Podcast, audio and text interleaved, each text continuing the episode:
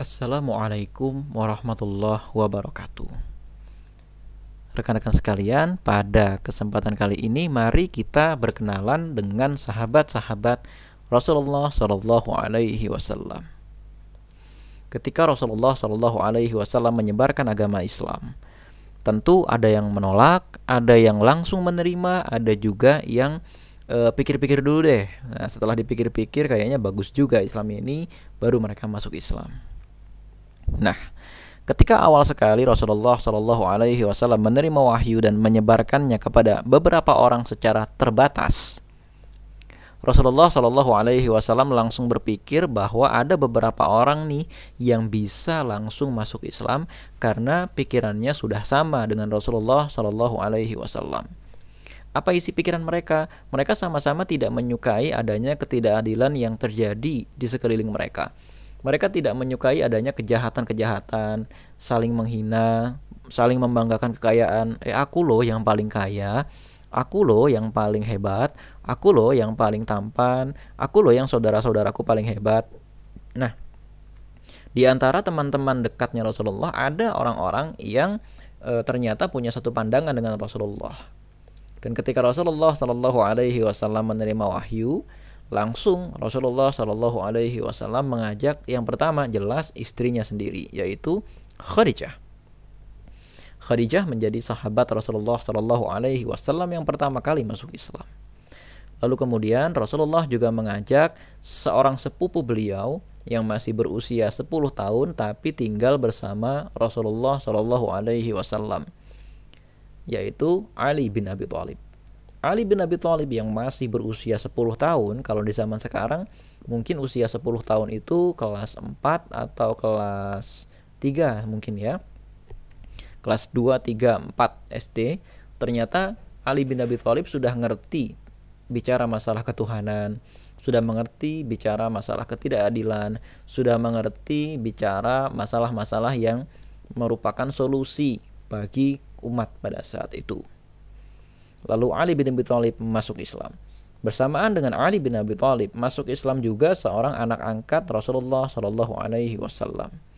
Namanya Zaid bin Harithah. Kemudian Rasulullah Shallallahu Alaihi Wasallam di luar keluarganya punya teman yang sangat dekat sekali dengan Rasulullah Shallallahu Alaihi Wasallam. Siapa teman itu? Namanya Abu Bakar As-Siddiq. Abu Bakar As-Siddiq itu punya nama asli yaitu Abdullah. Nah, Abdullah. Nama aslinya Abu Bakar itu Abdullah. Bapaknya Abu Bakar namanya Abi Kuhafah. Tapi Abi Kuhafah ini juga gelar.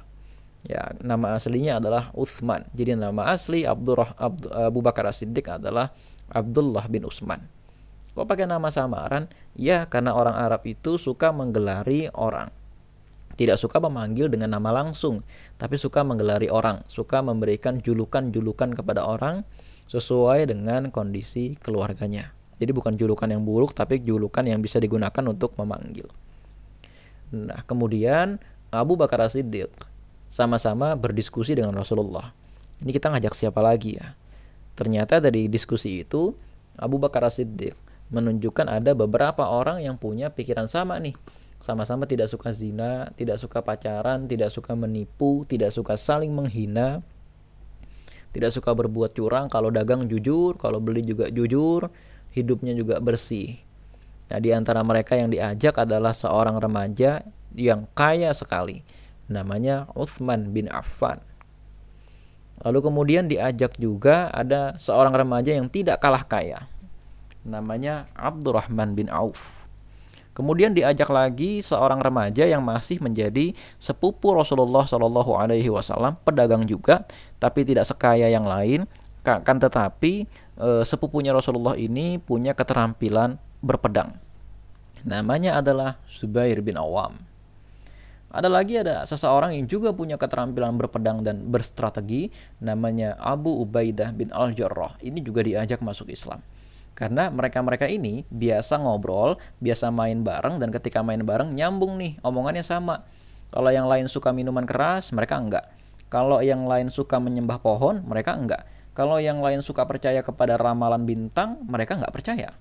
Nah, jadi kalau ada zodiak, uh, Virgo, Pisces, Capricorn dan lain sebagainya mereka nggak percaya tuh ya mereka nggak percaya kalau ada orang yang suka memberikan sesajen atau percaya bahwa Ih, nanti kalau ada kucing hitam tandanya sial.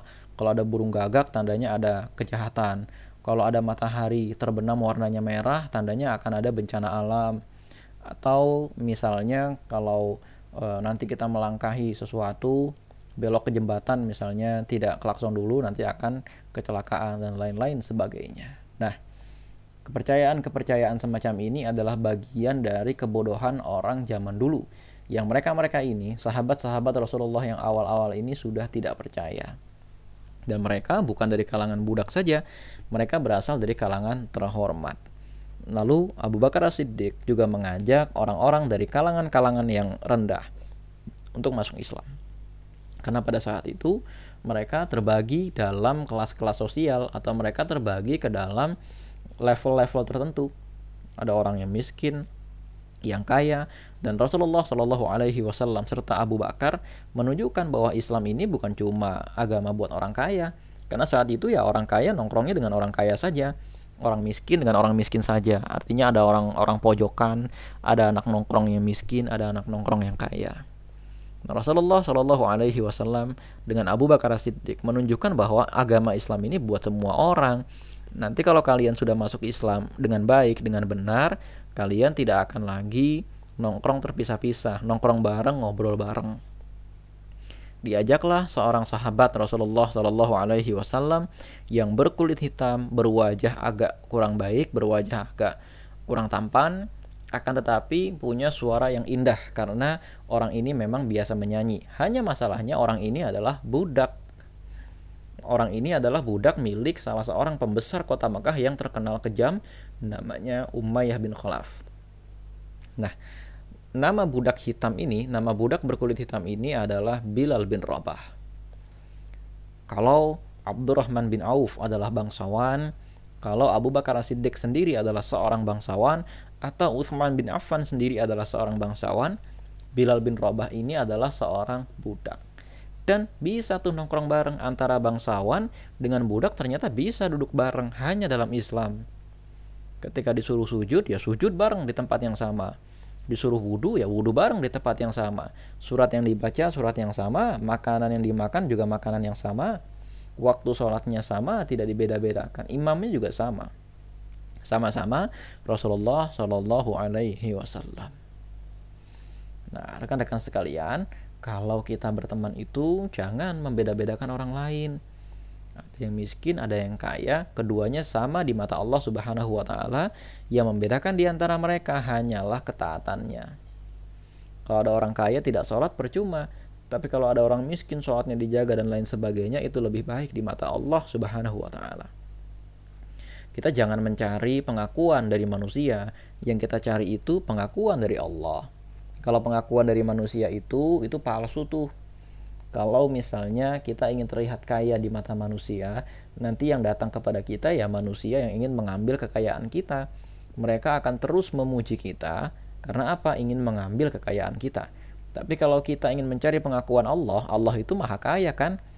semakin kita mencari pengakuan dari Allah, Allah nggak akan meminta apa pun dari kita karena kita yang butuh ke Allah, bukan Allah yang butuh kita. Allah kan mampu menciptakan apa pun. Kekayaan orang datangnya dari Allah. Nah, rekan-rekan sekalian, para sahabat Rasulullah Shallallahu Alaihi Wasallam mengerti ini semua. Tapi ternyata kondisi menjadi semakin sulit karena orang-orang yang tidak mau disamakan antara orang kaya dengan miskin, ada orang-orang yang tidak mau disamakan antara tuan dengan majikan atau dengan budak, ada orang-orang yang tetap maunya menyembah pohon dan lain sebagainya, marah dengan dakwahnya Rasulullah. Apa-apaan nih? Masa tiba-tiba saya disuruh duduk bareng sama budak, saya disuruh duduk bareng sama orang-orang lain. Akhirnya Rasulullah Shallallahu Alaihi Wasallam terpaksa berhijrah. Bahkan sampai ada salah seorang sahabat beliau yaitu Yasir dan Sumayyah satu keluarga mereka ini dibunuh oleh orang-orang Quraisy. Akhirnya Rasulullah Shallallahu Alaihi Wasallam pindah kota, pindahan, pindahnya ke mana? Ke kota Madinah. Nah di kota Madinah rekan-rekan sekalian, Rasulullah mendapatkan sahabat-sahabat baru yang sangat hebat. Kalau di kota Mekah kebanyakan sahabat beliau adalah pedagang, di kota Madinah kebanyakan adalah petani. Nah, orang-orang ini ya rekan-rekan sekalian itu memuliakan Rasulullah Shallallahu Alaihi Wasallam dan sangat baik sekali kepada orang-orang yang baru datang dari kota Mekah ini. Mereka disebut sebagai kaum Ansar. Di antara kaum Ansar ini yang menonjol adalah Ubay bin Salul. Uh, Ubay bin Kaab bukan Ubay bin Salul. Ya. Ubay bin Kaab itu adalah seorang penghafal Al-Qur'an. Ada lagi yang namanya Mu'adz bin Jabal Muaz bin Jabal ini adalah seorang yang ahli fikih. Ada lagi namanya Zaid bin Sabit. Zaid bin Sabit ini adalah seorang ahli bahasa. Dikisahkan Zaid bin Sabit ini mampu mempelajari sebuah bahasa sampai mahir hanya dalam waktu dua minggu saja. Nah, beda ya dengan kita ya. Dan kita lihat Rasulullah Shallallahu Alaihi Wasallam adalah seorang nabi. Artinya semua orang menjadi murid beliau. Akan tetapi tidak ada yang dipanggil sebagai murid beliau. Yang ada semuanya dipanggil sebagai sahabat beliau. Itu karena Rasulullah Shallallahu Alaihi Wasallam tidak suka memperbudak orang lain atau merendahkan orang lain.